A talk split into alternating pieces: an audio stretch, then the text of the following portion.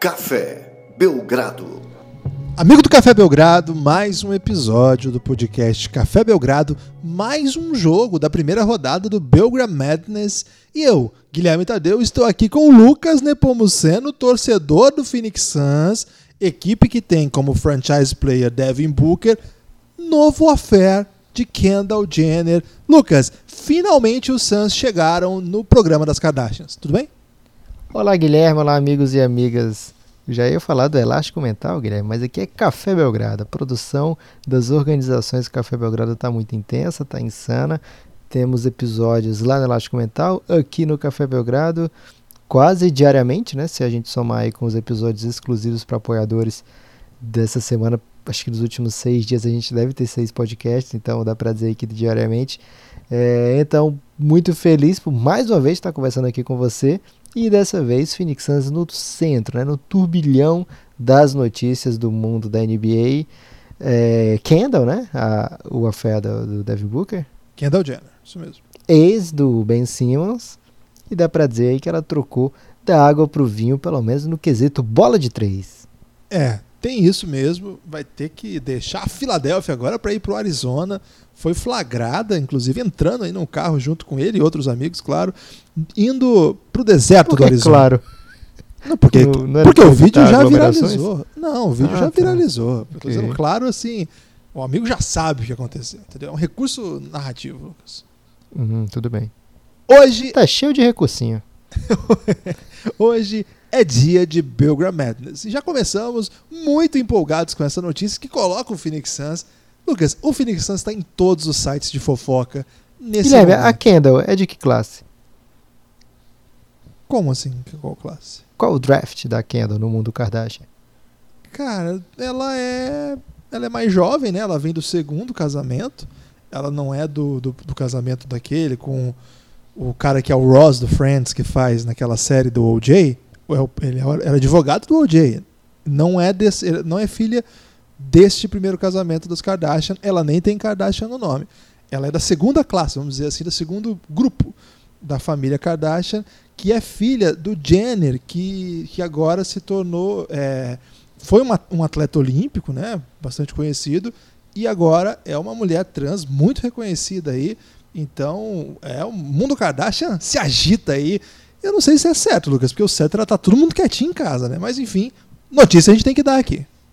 É verdade, e ainda mais quando é de figurões, né? Devin Booker aí, aqui no episódio do Café Belgrado de sábado, foi comentado aí pelo coach galego que o Devin Booker, foi domingo, né? Que o Devin Booker, ou foi sábado mesmo? Tô muito confuso. Foi sábado. Que o Devin Booker é tipo o Michael Jordan com bola de 3, né? Então, e a Kendall tava ouvindo, né, Lucas? Exatamente. Então tem que valorizar mesmo. Hoje, Guilherme, não tem nada a ver com Devin Booker, não tem nada a ver com Kendall. Hoje tem a ver com a classe de 2000 contra a classe de 2008. 2 drafts aí que marcaram época, talvez por motivos bem diferentes na NBA, mas de qualquer forma aqui no Belgrade Madness são loucuras belga, tudo pode acontecer. Tá animado pra esse jogo, Guilherme? Tô animado porque eu acho que vai ser um sacode e ainda não teve sacode, Lucas. Até agora só jogo muito disputado e eu acho que o povo quer ver um sacode. Desde o 7-1 o brasileiro ficou com aquele gosto por ver sacode. Será, velho? Porque... Não ficou.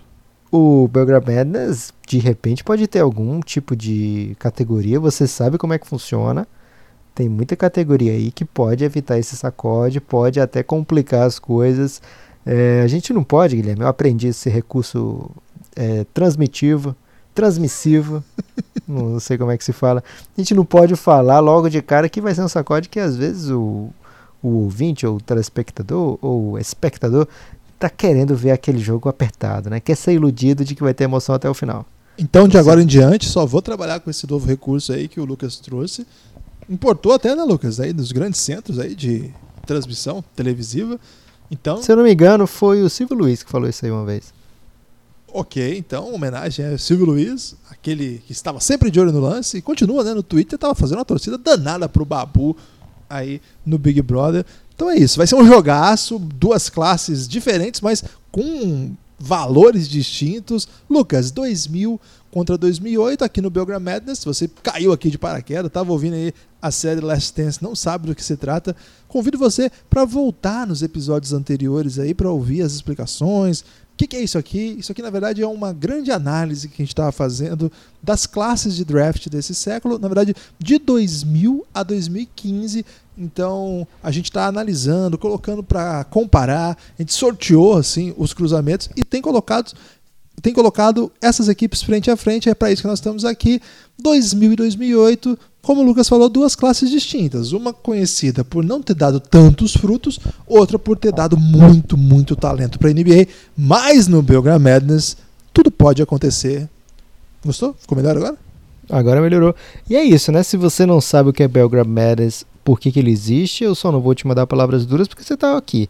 Então, de alguma forma, você merece pelo menos palavras médias, aí tem seu mérito. Mas aí no feed tem outros episódios falando sobre o Belgrade Madness. Você provavelmente vai se beneficiar ouvindo antes o episódio de abertura, né? Que é onde a gente apresenta o Belgrade Madness na questão dos jogos. Você pode ouvir em qualquer ordem, não tem problema. Então, se você já ouviu lá, talvez você mesmo assim não tenha entendido ainda o sistema de pontuação. A gente vai relembrar aqui. Primeiro porque eu gosto muito de falar isso aqui, Guilherme, porque eu sinto que às vezes você esquece como é que funciona. Então, eu dou essa desculpa aí que é para avisar pro ouvinte, mas na verdade é para tudo ficar bem entre nós dois, né? Então, vou falar aqui de costume, Guilherme, fique atento aí no seu teleprompter, que você vai me ajudar nessa divulgação, digamos assim, das regras. Ok. É bom relembrar, né, as regras de cada disputa. O jogo será disputado durante 4 períodos, com cada período valendo 1 ponto. O primeiro quarto é baseado numa skill individual de análise subjetiva da nossa parte, onde a gente vai eleger um representante da classe de cada draft e essa pessoa vai desequilibrar o primeiro quarto para sua equipe. Até agora, por exemplo, tivemos jogador mais clutch numa disputa entre Chris Paul e Damian Lillard, e no jogo 2 a disputa foi quem é o melhor reboteiro. Isso nos primeiros quartos. Não vou dizer aqui quem ganhou, Guilherme, esses rolês, porque de repente pode ter gente que não ouviu os outros confrontos, vai querer ouvir depois e não quer spoiler, né? Como é que é o segundo quarto, Guilherme? O segundo quarto tem sido e vai ser ao longo dessa rodada estático. O que é estático, Lucas? É que não mexe. Muito bem, não mexe. Então o que vai ser? Sempre o mesmo critério. Aqui nós definimos que a partir do segundo quarto nós vamos colocar frente a frente o triunfo, digamos assim, dos jogadores de cada uma dessas classes diante dos seus pares na NBA. Quantos deles conseguiram chegar ao ponto máximo, o ponto mais badalado, o ponto mais querido pelas estrelas da NBA, o All-Star Game? Quantas participações em draft nos seus primeiros 4 anos de liga? A gente sempre explica 4 anos por quê? 4 anos, porque como a gente para na classe de 2015, não seria justo com a classe de 2015 que a gente colocasse 5, 6, 7, 8 ou tantos anos. Eu não sei, Lucas, se por acaso a classe de 2015 for eliminada em algum momento, se a gente vai mudar essa regra. Tem essa possibilidade? Não, porque é só para o segundo quarto das oitavas de final, Guilherme. Por favor, não confunda os nossos ouvintes. O terceiro quarto é o chamado mix de emoções. Em cada um dos 15 duelos do Belgrade Madness, alguma coisa absolutamente semi-aleatória vai decidir o terceiro quarto. Também pode ser conhecido como a hora da doideira ou a hora do pesadelo. São as categorias com mais chances de causar upsets em todas essas partidas, né? Sempre vai ser uma aleatoriedade nas oitavas, nas quartas, na semi e na grande final. No último jogo que aconteceu, Guilherme, por exemplo, o terceiro quarto foi decidido pelo prêmio Cam Johnson de melhor jogador mais velho da loteria. Não vou dizer aqui quem ganhou, porque temos que manter aqui o mistério, Guilherme. Aqui tem mistério. O terceiro quarto é onde tudo pode acontecer. Já o quarto período é um momento decisivo, onde os times dão tudo que tem, tudo de si. É a hora da verdade. Doa quem doer, Lucas. Você gosta dessa expressão? Caramba. Doa quem doer. Aqui em Fortaleza tinha um colunista de rádio que sempre usava isso no final da sua coluna, né, no rádio, e era sempre na hora de meio-dia, e eu ouvia voltando da escola, no tempo de colégio, e às vezes ele falava uma coisa que não doía ninguém, mas ele sempre mandava o bordão, doa quem doer. Ele falava tipo, não tira o chapéu pro coronavírus, doa quem doer. O Humberto Gessinger, né, no Engenheiros do Havaí, Lucas, ele tem uma música que ele fala assim, diga a verdade, doa quem doer, doe sangue. e me dê seu telefone. Só pra colocar um trocadilho aí com o doer e o doe, ele colocou um doer. Ou de sangue. Repente é uma cantada maravilhosa. Né? Ou de repente ele tava fazendo a campanha aí, porque é sempre importante doar sangue. Mas de toda maneira, é a hora da verdade, doa quem doer, o duelo de quintetos, o melhor quinteto possível de cada classe. Claro, sempre lembrando, nós estabelecemos o auge individual de cada jogador escolhido.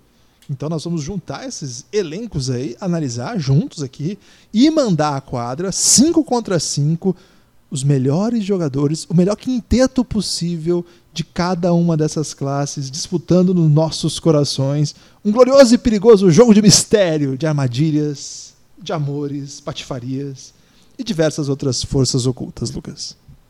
Caramba, e se mesmo assim tivermos empate ainda, se persistir o empate depois dos 4 quartos, é onde que teremos overtime, né, Guilherme? A overtime é um duelo aí entre os All-Rookie Teams eleitos daquela classe. Estamos muito ansiosos pelo nosso primeiro jogo com prorrogação, até agora a gente não teve, e a gente quer ver se as regras vão funcionar, Guilherme. Até agora a gente não sabe se vai dar certo ainda essa regra da overtime, mas acho que deu para todo mundo entender, né, Guilherme? Se não deu, também volta e ouve de novo, né? Essa é uma possibilidade que o podcast dá, que as aulas não dão. Você não repete para os seus alunos, se alguém tiver dúvida? Não, professor, você pode explicar de novo? Eu explico de novo. Mas o aluno, se ele tiver a possibilidade, Lucas, ele pode, ele mesmo, voltar ao professor. Imagina se fosse tipo aquele controle remoto do Adam Sandler naquele filme. Aí ele volta e ouve tudo de novo. Acho que é bem interessante. Inclusive, Lucas, nessas dinâmicas aí de aulas online, né, de contato online com os alunos, tem um botão que você consegue apertar o mute para toda a turma que está lá na hora, e aquilo acabou de se tornar o meu sonho para professor. Imagina um botão que põe a sala em silêncio imediatamente. Queria compartilhar isso aqui. O Brasil ainda não tem tecnologia para Adam Sandler, Guilherme. Eu fiquei curioso que você não questionou o meu uso aí de expressão jovem. Parabéns, você está por dentro aí da juventude. Qual? Gostei de ver. Eu falei, é hoje que teremos overtime. E você não ficou confuso. É hoje? É, que agora o jovem, ele fala old para substituir óbvio.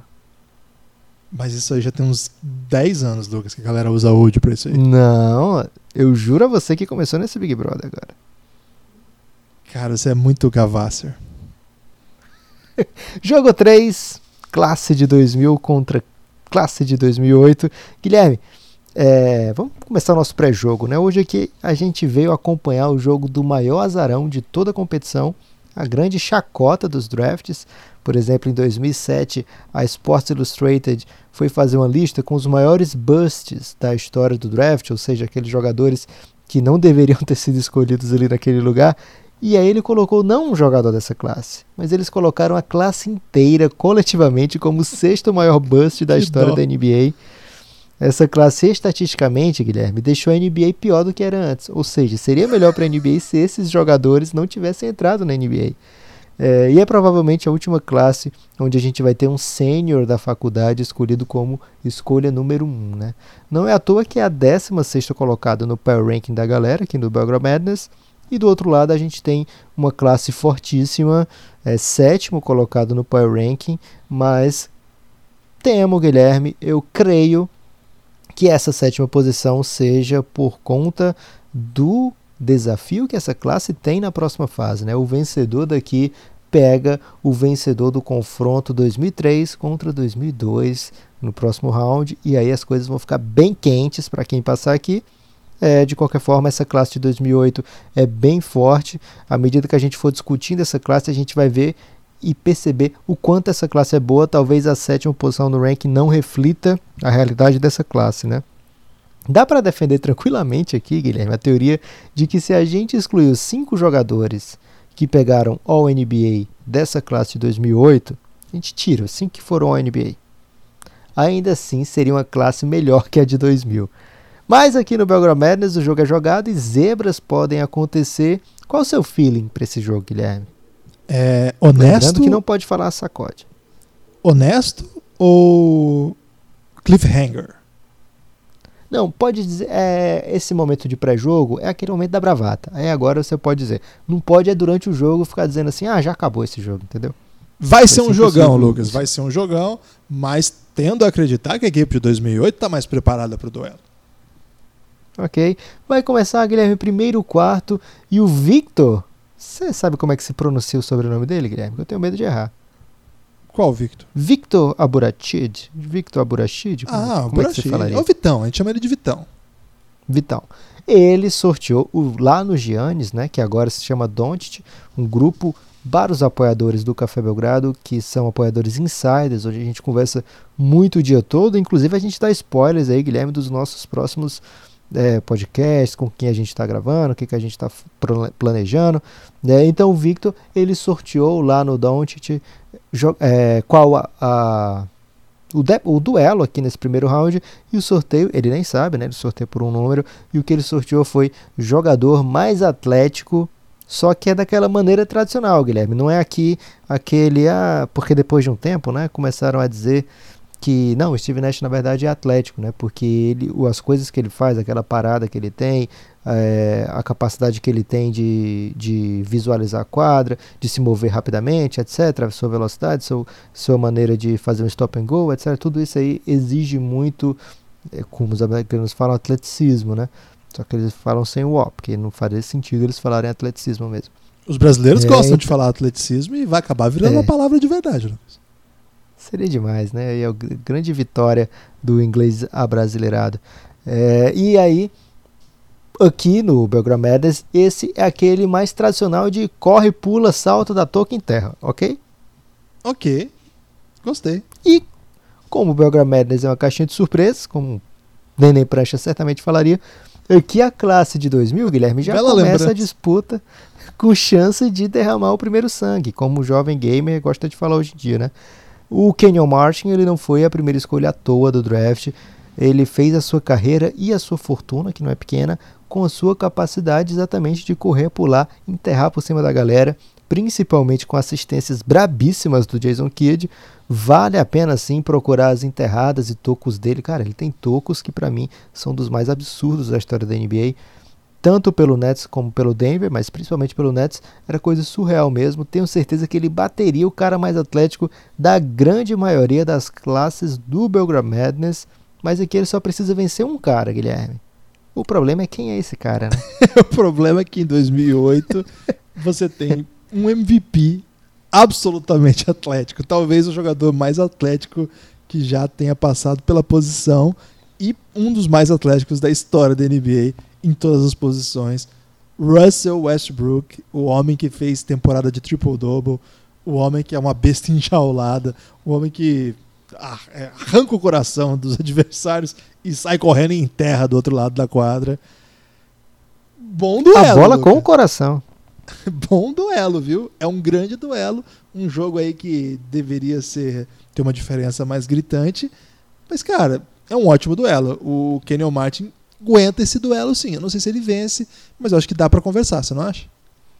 Dá pra conversar, dá pra gente ressaltar as qualidades do Kenyon Martin, mas no fundo, Guilherme, eu votaria no Russell Westbrook contra qualquer jogador, não só da NBA no atual, mas contra qualquer jogador da história do esporte coletivo. E se fosse Russell Westbrook contra o Usain Bolt, eu diria, peraí que eu vou pensar. Cara, o que o Westbrook é de atlético não faz nem sentido, né? Se a gente for lembrar aquele período ali, mais ou menos de 2011, 2012, 2013, cara, o que era aquilo, né? Ele corria a quadra, assim, com uma velocidade gigantesca, e era isso que o Guilherme falou, né? De repente ele estava enterrando do outro lado de maneira absurda, cada enterrada dele, por ele não ser tão alto, né, a gente ainda acompanha mais a trajetória, né, do que do caso do Kenyon Martin. Aqui, Guilherme, eu até topo você votar Kenyon Martin, mas eu fico com o Russell Westbrook, e a gente pode ir para um desempate, que sempre é uma caixinha de surpresa o desempate. Não, eu não posso fazer isso com o Russell Westbrook. Eu acho que é um bom diálogo. Se ele fica sabendo aqui, cara. Você é louco, você é maluco. Não, eu acho que é uma boa conversa, porque de fato o Kenyon Martin, ele fez a vida pulando. E era basicamente o que ele sabia fazer. Ele não tinha um arremesso muito confiável, ele não era super técnico de costas para cesta. O que ele fazia era correr alucinadamente, enterrar na cabeça das pessoas. Sobretudo assim, não eram enterradas plásticas, tipo, claro que eram bonitas, mas assim, não era um cara acrobata, mas era um cara que saltava demais, dava muito toco, Então, eu acho que é um grande jogador, inclusive chegou à final sendo um dos protagonistas, ainda muito jovem. Ah, mas não tem a consistência de um Westbrook, né? Por exemplo, a melhor temporada de rebotes, por exemplo, do Kenyon Martin, que eu acho que é um número que não é exatamente o que define, mas que indica, né, uma certa força assim, na próxima tábua, capacidade física. A melhor temporada do pivô Kenyon Martin é ainda pior do que 4 temporadas do Russell Westbrook em rebote. A gente sabe, né, esse contexto todo de mais volume, um time que deixava ele pegar os rebotes mesmo, ele caçava rebote, mas acho que não dá para desprezar a máquina que é esse cara, né? O Westbrook, ele é muito dominante e, na verdade, ele é um cara que é conhecido por todos, por não ser muito técnico, mas por fazer valer a sua ausência, digamos assim, de um tipo de jogo mais rebuscado, de um tipo de jogo mais cerebral, com a sua força física. É isso que fez dele um dos jogadores mais queridos pelos fãs da NBA de vários lugares e também dos mais odiados de muita gente, porque é um cara absolutamente... Cara, você não tem como ver um jogo do Westbrook e passar sem notar quanto que esse cara é muito superior aos demais fisicamente. Então, por mais que eu tenha dito, olha, acho que o Kenyon Martin é uma conversa que dá, assim, dá pra gente conversar a respeito, mas eu também volto no Westbrook. E a entrega, né? Se fosse algo assim que ele faz por alguns momentos do jogo, até tudo bem, daria pra ser um debate maior, mas é porque ele é ligado no 220 o jogo inteiro, né? Ele não tem uma marcha mais lenta, né? O negócio dele é atacar. Então, uma pontuação bela aí, mas fez bonito, Guilherme. 2.000 fez bonito nesse primeiro quarto. Se fosse boxe, Lucas, seria quanto? 10-9, tranquilo. Guilherme, engraçado, né? Como o Belgrade Madness, ele traz, de repente, o melhor de cada classe, né? Porque já teve confronto aqui de jogador mais clutch, deu Dame contra Chris Paul, e agora deu um duelo atlético, né? E deu também um grande confronto. É apaixonante esse esporte, Guilherme. Segundo quarto... Calma. Segundo quarto, mas antes tem propaganda, Lucas. Ok, vamos lá. Propaganda é o que é a do negócio, Lucas? É a arma do negócio que fala? A alma do negócio. É porque às vezes É porque eu já ouvi as duas e eu não sei qual que é trocadilho de qual mais. Eu acho que arma é o errado, porque arma dá tiro. É, mas... A alma implica que a propaganda é mais do que o negócio, né? Assim, é o fundamento de todo o negócio e não é bem o caso. Mas gostaria que você que está ouvindo aqui o Café Belgrado... Você quer um negócio armado, Guilherme? Não. Nem então quero um negócio desalmado, então vou de alma. Alma do negócio. cafébelgrado.com.br, se você puder, tiver à disposição, tiver aí a possibilidade, a gente adoraria contar com o seu apoio, cafébelgrado.com.br. O que a gente oferece de recompensa para quem apoia o Café Belgrado a partir de R$9. Com R$9 mensais, você já tem acesso a todo o conteúdo de áudio que a gente já produziu em todos os tempos, e isso é muita coisa mesmo, já passamos de 120 horas de conteúdo, é isso mesmo, não estou brincando, 120 horas. Temos, inclusive, recentemente, um episódio sobre essa classe de 2000 que estamos contando aqui. Falamos bastante dos jogadores que aqui vão passar rapidamente, porque aqui é para botar confronto mesmo. A gente dá uma esmiuçada, vamos analisar todas as classes desse draft individualmente. Já tem 4 episódios lá. É isso, né? 2000, 2002, 2005, 2008 e... Não, 2008 não foi ainda, 2007, né? E vai ver muita coisa ainda por aí. cafébelgrado.com.br. Tem a série O Reinado, tem a série El Gringo. Você pode apoiar com cartão, pode apoiar com boleto, pode apoiar no PicPay. Tem várias modalidades. Vem com a gente, cafébelgrado.com.br. Agora sim, Lucas. Agora sim. Vamos nessa, Guilherme. Segundo quarto é aquele momento onde a gente conta e vê objetivamente o sucesso dessas classes nos seus 4 primeiros anos, refletidos em convocações para All-Star Games, Guilherme. E o segundo quarto do ano 2000, você olha e já não dá nada por ele, né? Porque você vai perceber que são apenas 3 jogadores All-Stars na história desse draft de 2000. E esses 3 juntos atuaram apenas 61 minutinhos em All-Star Games, né? É bem vergonhoso se a gente parar para pensar. Porém, para essa competição aqui, Guilherme, Kenyon Martin, Michael Redd e Jamal McGlory, os 3 All-Stars, conservaram a dignidade e nos dias atuais a gente já conversou, Guilherme, que a dignidade é o novo ótimo, né? Os três foram All-Stars em 2004, que é o ano limite para pontuar nesse quarto aqui. Então, apesar de ser uma classe meio irrelevante em All-Star Games, a pontuação aqui com três jogadores é boa, bem boa, comparada com o que a gente viu até agora. No jogo anterior, por exemplo, foi para o desempate com um 2-2, né, Guilherme? Verdade, 3 é bastante. Se fosse contra várias classes, pontuaria muito bem. O problema é que essa classe de 2008 tem até MVP nos 4 primeiros anos, Lucas. O grande drama para 2000 é que 2008 é uma classe recheadíssima, né? Brook Lopez, 2013, tá dentro, né? Porque, não, 2013 não tá dentro, né? 2008... então vai até 2012, então 2013 está fora, o Brook Lopez não pontua, DeAndre Jordan só vai ser All-Star em 2017, também não pontua, Goran Dragić All-Star em 2018 não pontua, Guilherme, e aí começa já a rarear. O 2008 tem ainda mais 4 All-Stars: Roy Hibbert, Kevin Love, Russell Westbrook, Derrick Rose. Guilherme, desses aí, quantos você palpitaria que até 2012 foram All-Star? Ah, eu sei que o Derrick Rose certamente foi. O Westbrook eu não tenho certeza não, hein? Talvez tenha sido, sim, no quarto ano. Kevin Love foi. O Roy Hibbert acho que foi no quarto ano também, não foi não? Parabéns, Guilherme. 4 de 4.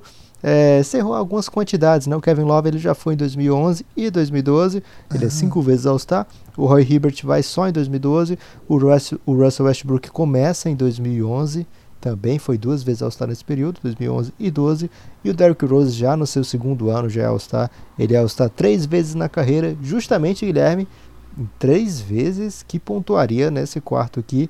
Então a quantidade é 4, é um 4-3. Mais uma derrota sofrida, chorada. Guilherme, disseram aqui que ia ser passeio, mas 2000 tá se colocando no jogo. Lucas, mas nos esportes que tem contagem quarto a quarto, que na verdade não existe, mas, por exemplo, o tênis é por 7. Boxe, você lembrou muito bem. E o que acontece? Se for 3, 7 a 6, é 3 a 0. Mas foi jogão. Ok. Intervalo, Guilherme. Não faz muito sentido, né? Não faz. A gente tem propaganda para esse intervalo? Nesse intervalo, Lucas, eu queria mandar um abraço para todo mundo que marcou o Café Belgrado na corrida de bebê que a NBA postou essa semana. A NBA postou nas suas redes sociais, nesses últimos dias, um vídeo, Lucas, mostrando corridas de bebê, que é uma coisa que a gente já debateu aqui, não sabe muito bem de que lado estamos. Muita gente acha que a gente é muito fã. Isso, há controvérsias. Não espalhem por aí coisas que são baseadas em... Eu sou muito fã. Eu tenho minhas dúvidas. Mas vamos lá. Então, queria agradecer a todo mundo que segue a gente nas redes sociais, o Café Belgrado no Twitter, o Café Belgrado no Instagram. Cara, tem uma novidade, né? Nós nem falamos aqui. Nós estamos subindo os episódios no YouTube agora. Olha aí que novidade incrível. Parece que mais de 4 pessoas já clicaram lá, Lucas. Então... você pode ser o 5º se você for lá no Café Belgrado agora no YouTube e ouvir esse episódio que você já está ouvindo no seu agregador preferido no YouTube. Tamo aí nessa novidade aí para buscar o público jovem. E de 5 em 5, Lucas, a gente chega em 15 já, porque já é a 3ª rodada. Ok. Também quero aproveitar aqui essa oportunidade de intervalo para dizer aos ouvintes do Café Belgrado para eles conhecerem o Elástico Mental. Lá no Elástico Mental tem a mesma coisa que a gente fala aqui no Café Belgrado, as mesmas pessoas, né, Pop e Gibas, o Guilherme Tadeu e eu, Lucas e Palmuceno, e a gente fala lá de tudo que não é NBA, né? Então todos os outros assuntos do mundo a gente pode comentar lá eventualmente no Elástico Mental, e aqui a gente foca principalmente na NBA e Kardashians, lógico, né, que faz parte de um grande pacote. E outras coisas também, porque a gente não tem muito critério, Guilherme. Mas lá, a gente agora, ultimamente, andou começando a entrevistar pessoas, Guilherme. Entrevistamos Rômulo Mendonça. Quem mais, Guilherme? Daniel Furlan, Pedro Leite e Caíto Manier. São os 4 primeiros entrevistados, né? Os 4 primeiros convidados, digamos assim, do Elástico Mental. 3 deles da turma do Choque de Cultura, né? Da TV Quase, de modo geral. E o outro, o lendário narrador, Rômulo Mendonça, que falou sobre vários assuntos culturais e coisas da vida de modo geral. O Elástico Mental é um podcast sobre a vida. A gente vai lá para conversar com as pessoas e conversar entre a gente também sobre os mais variados assuntos. A princípio, como a gente até conversa muito, né, Lucas? Era um podcast que assim, se pressupunha de cultura, de ficar falando dos filmes, das séries, dos livros, algumas coisas assim, mas acabou... E vai ter. Mas acabou caminhando para uma grande jornada aí que é mais complexa, né, Lucas? Quer falar da vida de um modo muito amplo, então a gente convida você para ir lá. Elástico Mental, excelente propaganda, Lucas, muito melhor do que corrida de bebê. Ok, Guilherme, agora é hora da prancheta tática, né? A gente está vendo nesse jogo até agora, 2008 dominando, 2000 tentando segurar, mas a gente já viu diversas vezes, né, Guilherme, depois de um primeiro tempo onde um time bem melhor consegue se manter na frente por pouco, rapidamente pode a distância aumentar muito. Será que a gente vai ver aqui o primeiro time tirando o pé, escalando um time B no último quarto, na hora da verdade, de repente eles partirem com um time alternativo? Ah, não acharia ruim não, Lucas. Mas enquanto há jogo, o basquete é um jogo que só acaba quando termina. O Zé Boquinha sempre fala essa aí, Lucas. Terceiro quarto, ninguém me pergunte da onde a gente fica tirando os nomes desse terceiro quarto, são de um comitê que a gente criou, né, contratou para o Podpah. Ad hoc, né? É um comitê ad hoc. É uma competição lá do Dončić, né, o Giannis, o grupo do Telegram para apoiadores insiders do Café Belgrado, onde o Guilherme comanda um game show maravilhoso. Então, nesse grupo foi criado um comitê para poder tirar todas as dúvidas, esclarecer, não deixar nenhum tipo de questionamento aí, Guilherme, das equipes que participam do Podpah. E esse comitê escolheu aí os nomes desses terceiro quartos. E hoje, Guilherme, o terceiro quarto é a disputa do prêmio Luka Dončić de melhor temporada antes de completar 20 anos. É um quarto que foi sorteado por Dave Moura, o responsável por essas belíssimas artes que a gente vê no Belgrade Madness. Então, um grande abraço para o Dave. Dave, você é um elemento fundamental aqui para o Café Belgrado, já nos brindou com diversas coisas maravilhosas, então muito obrigado a você. E ele escolheu um belíssimo prêmio, né, Guilherme? Além de estar organizando o Belgranuca, né, que é o campeonato de sinuca online lá do pessoal do nosso grupo no Telegram, apoiadores Insider, a partir de R$20 você já pode fazer parte desse grande clube de vantagens, Lucas. O Dave é basicamente o Adam Silver lá do campeonato de sinuca que está chegando na sua decisão e vai ter narração nossa, Lucas. Queria confirmar isso aqui. Você já tá dando spoiler? Talvez o pessoal do Belgranuca nem saiba disso. Mas é pra estar ouvindo o podcast pra saber. Ó. E comentários provavelmente do Nepoprimo também. Tem essa possibilidade de acontecer aí. Então vamos lá, Lucas. Prêmio Luka Dončić, melhor jogador com menos de 20 anos, é isso? É isso, Guilherme. Você teve a oportunidade de estar clicando nos links que eu mandei para você, que aparecem esses jogadores de cada classe? Tive a oportunidade de estar clicando sim, Lucas. Tive a oportunidade de estar clicando. Então, deixa eu explicar. Alguns desses jogadores, por exemplo, o Mike Miller, que está lá na classe de 2000, ele já é draftado com 20 anos, né? Então a pessoa pode ficar confusa. Como é esse prêmio do Luka Dončić se o cara já tem 20 anos? Mas é porque a gente usa aqui no Café Belgrado, no Belgrade Madness, questão de estatística, a gente fez uma parceria aí, que eles não sabem, mas a gente fez essa parceria com o Basketball Reference, né? E lá... a gente escolhe lá os parâmetros e eles marcaram aleatoriamente ou, digamos assim, arbitrariamente que 20 anos ou menos a partir do dia 1º de fevereiro, né? Então, se o jogador faz 21 depois do 1º de fevereiro, ele não tá nem aí, Guilherme. Então, para ele, a temporada é de 20 anos, é uma temporada de 20 anos, se a pessoa até o dia 1º de fevereiro não completou 21, e por isso... Alguns jogadores aí poderiam deixar eventualmente o ouvinte confuso, mas o comitê já tratou de esclarecer pra gente e a gente tá aqui esclarecendo pra vocês. Uma coisa que já chama atenção, Lucas, e acho que os amigos que já estão acompanhando a gente há mais tempo já sabem, né? Já conversou sobre isso em outros momentos. Até ali no início dos anos 2000, era comum ainda ter muito jogador que não era freshman, que não era primeiranista.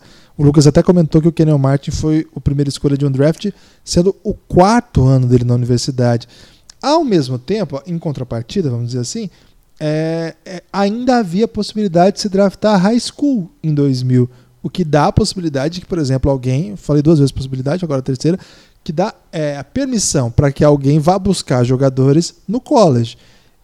No high school. ainda na escola, o que dá ao garoto um ano de aproximação, vai desenvolvendo. Então você pode ter até o seu terceiro ano na NBA dentro desses parâmetros aí do Basketball Reference. Ou seja, se de um lado você tem uma desvantagem que era mais ou menos cultural da época, de outro lado você tem uma vantagem que era regulamentada, fazia parte do regulamento da NBA essa permissão.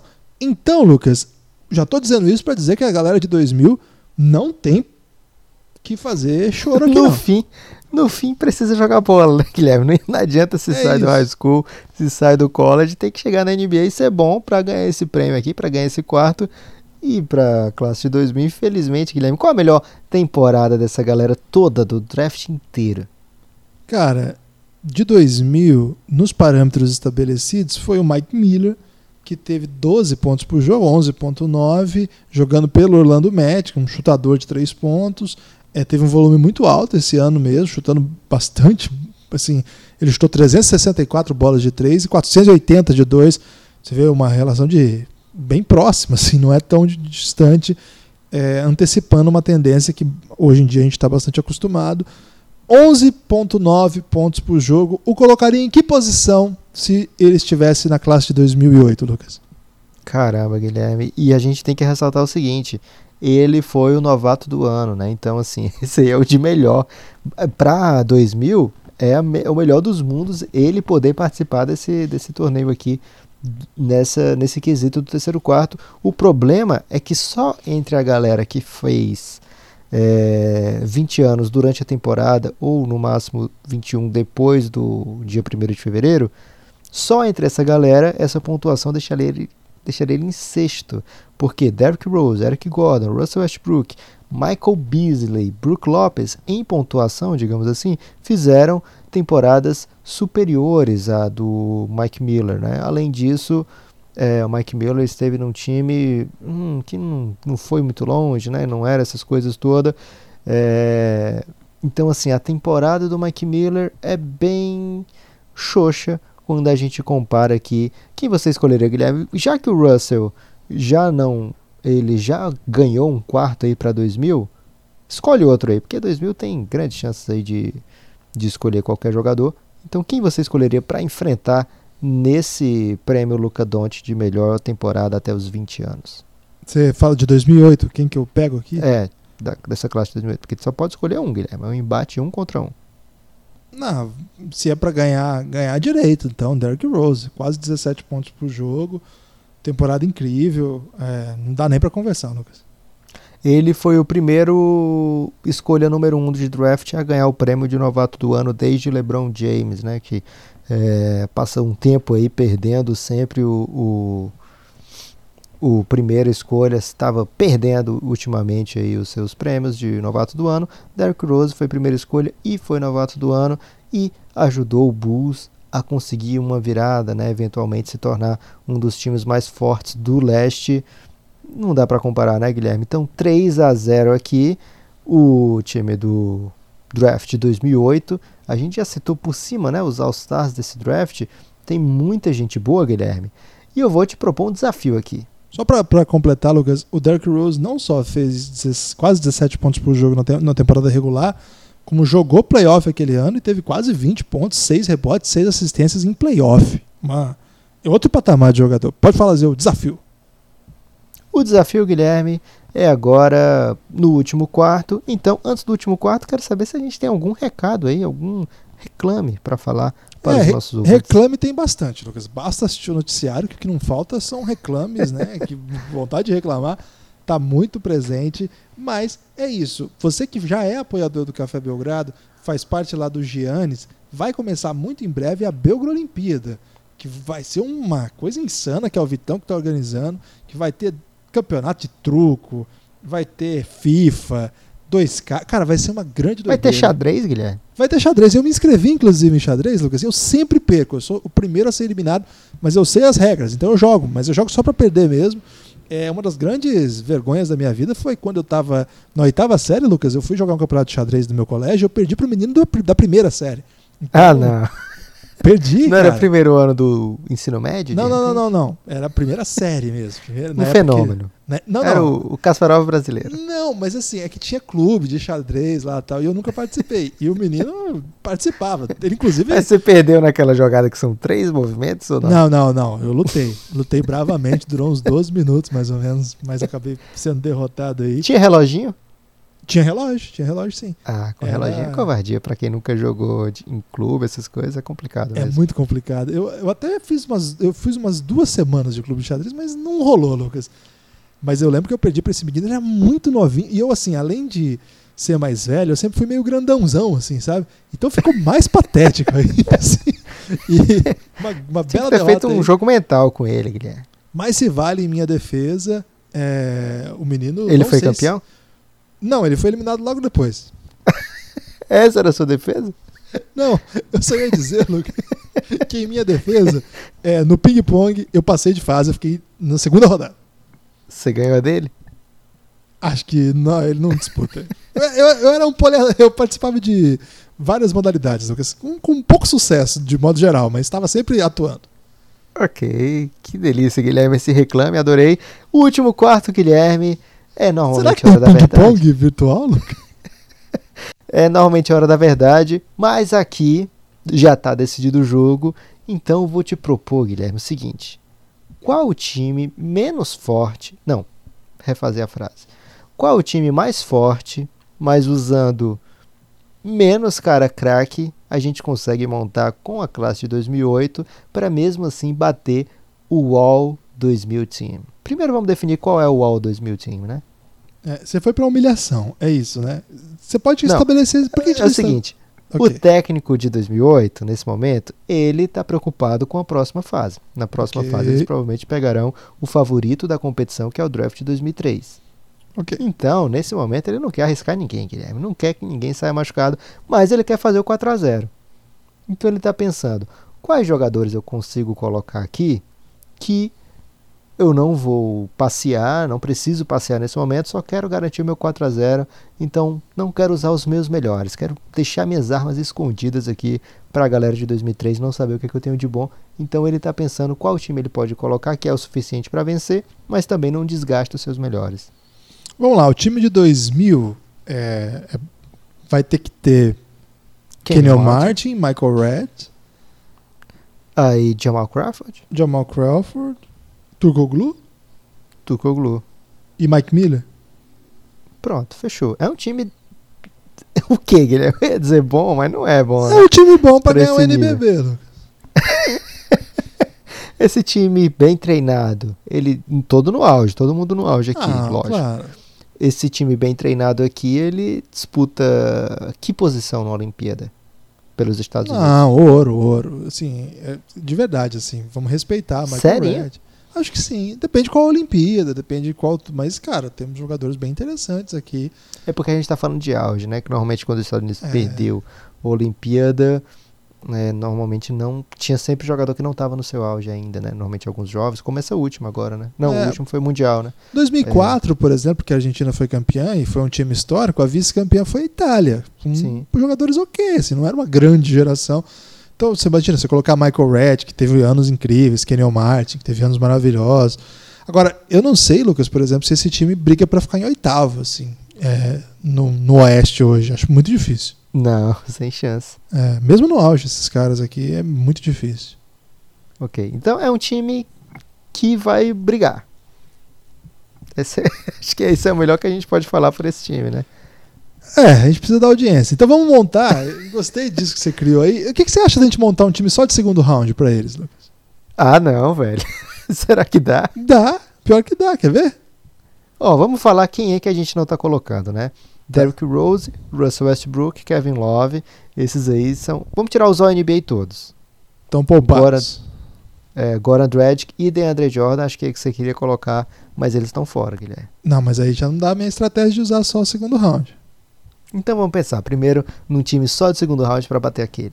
Vamos lá, Goran Dragić, DeAndre Jordan, né? Já temos 2 aí que provavelmente brigariam para ser o melhor do draft de 2000. Mario Chalmers? Mário Tchau, Nikola Pekovic, que acho que era um pivô forte. Você ali vai de dois pivôs? Ah, dá, né? Não, velho, será? Será que não? É porque o resto aqui tá meio fraco. É por isso que eu achei que você tava exagerando. É, mas tem o Mario Chalmers, de repente o Luke Bamute ali pra... Pô, tem o Merazic também, que é outro pivô, né? Muito pivô.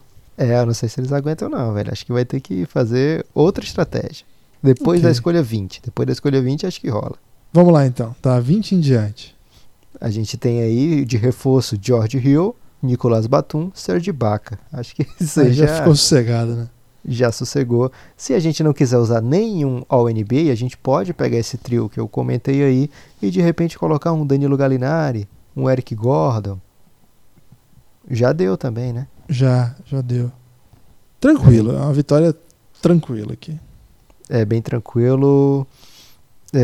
Tô ansioso pra gente falar desse draft de 2008 lá no conteúdo exclusivo para apoiadores. A gente tá fazendo de classe por classe, né? Assim, a gente comentou aqui alguns jogadores, a gente já viu o tanto de cara bom que tem nesse draft, né? A gente conta boas histórias, a gente vai além, a gente busca até traçar, assim, mais ou menos, pra onde é que foi a carreira dessa galera, né? Então, o pessoal tem gostado muito.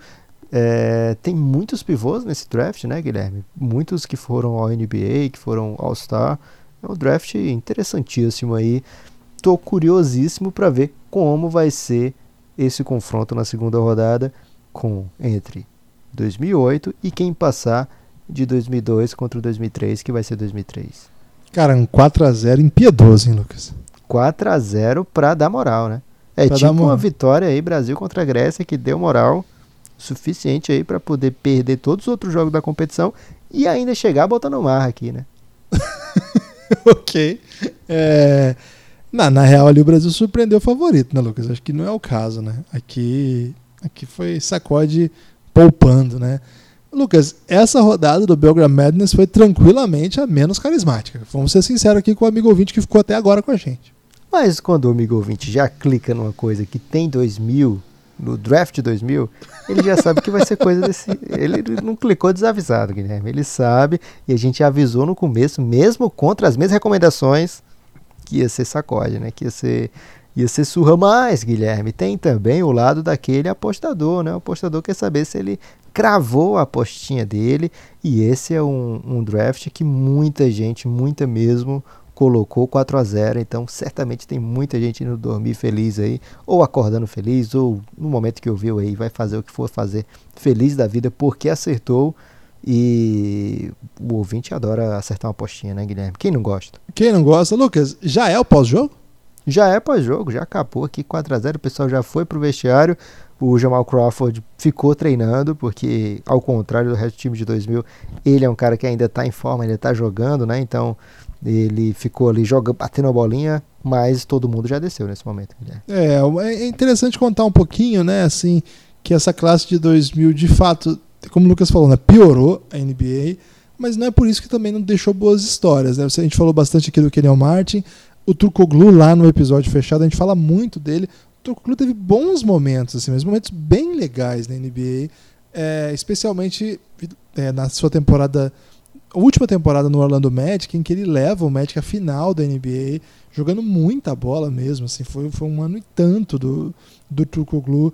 Ele teve já a temporada de próxima a 20 pontos, então era 20 pontos, 5 rebotes, 5 assistências, assim, jogando de armador e organizando tudo, assim. Então é uma classe que evidentemente deixa muito a desejar, mas mesmo as classes que deixam muito a desejar têm boas histórias, né? A gente, lá no episódio fechado, a gente contou já um pouco de cada uma delas, o ambiente, um pouco da época. A gente explica os super busts que tem aí, né? Stromile Swift, Darius Miles, Marcus Fizer, o Fizer, DeMar Johnson. Então tem muita história aí. Se você quiser saber um pouco mais, apoia Café Belgrado, cafébelgrado.com.br. Lucas, esse jogo resolveu rápido. O pessoal já foi se trocar, já tá apagando a luz, mas você ainda tem direito a seu destaque final. O meu destaque final, Guilherme, é justamente reforçar isso que você falou algumas vezes nesse episódio. Tem muita gente, a gente até entende que está num período especial, difícil, né? Às vezes a pessoa não consegue, tem que conter os gastos mesmo. Então a gente tem muito apoiador que está abandonando o barco, não tem como apoiar o Café Belgrado, está com um problema financeiro, está com um trabalho em dúvida, etc. Então a gente manda um abraço e quem quiser continuar tendo acesso ao conteúdo, explica o caso pra gente, que a gente até conversa, mas fica o apelo para quem ainda não apoiou o Café Belgrado e gosta do nosso trabalho, dá uma força nesse momento, né? Dá uma segurada lá, troca com aquele cara que não pôde apoiar nesse momento e vem fazer parte dessa grande família que ajuda a manter esse projeto, ajuda demais, né? O motivo pelo qual a gente ainda faz até hoje, porque a gente produz tanto. Então, se você curte o Café Belgrado, dá essa força pra gente. Tem muita gente saindo e a gente gostaria, Guilherme, de continuar fazendo do volume que a gente faz. Precisamos de vocês, né? Isso aí, pelo menos até o final do Last Dance, continuaremos nesse ritmo, 2 episódios por semana do Last Dance e um Belgrade Madness, provavelmente toda semana também, isso não está muito fechado, mas 2 episódios do Last Dance por semana. Essa semana já foi o episódio 3 com o Rob Porto. Semana passada recebemos aqui Rômulo Mendonça e Coach Galego. Em breve mais convidados aí, fiquem atentos. É sempre assim, a Netflix lança o episódio nos Estados Unidos no domingo, no Brasil na... Quem lança nos Estados Unidos é a ESPN, Guilherme. Perfeito, não confunda o nosso ouvinte. A ESPN nos Estados Unidos lança o episódio no domingo, na segunda-feira, pouco depois, né? 4 da manhã da segunda-feira, a Netflix disponibiliza em sua plataforma digital, gostou dessa? E as pessoas já podem assistir. E à noite a gente já grava, geralmente tem sido assim, o episódio sobre esse primeiro episódio da semana. Eles lançam de 2 em 2. A gente não grava os 2 no mesmo dia, a gente grava um no primeiro dia ali, nas primeiras horas depois, e o outro no final de semana, que é para dar tempo de você assistir, ouvir e já ficar no ritmo pro próximo. Dê essa moral pra gente, se você ainda não ouviu, vale a pena. Se você não viu a série do Netflix, então, por favor, assista, que tá sendo muito legal, tá trazendo muita gente para conhecer mais a modalidade, para conhecer Michael Jordan, para assistir. Então, se você tá aqui e ainda não assistiu, dê um jeito aí, dê seus pulos, pega a senha do primo, do tio, que todo mundo tem uma senha por aí da Netflix, né, Lucas? Sempre tem alguém confraternizando senhas por aí. Por enquanto é só isso. Siga o Café Belgrado nas redes sociais, ouça Elástico Mental, apoie o Café Belgrado. Até a próxima. Forte abraço.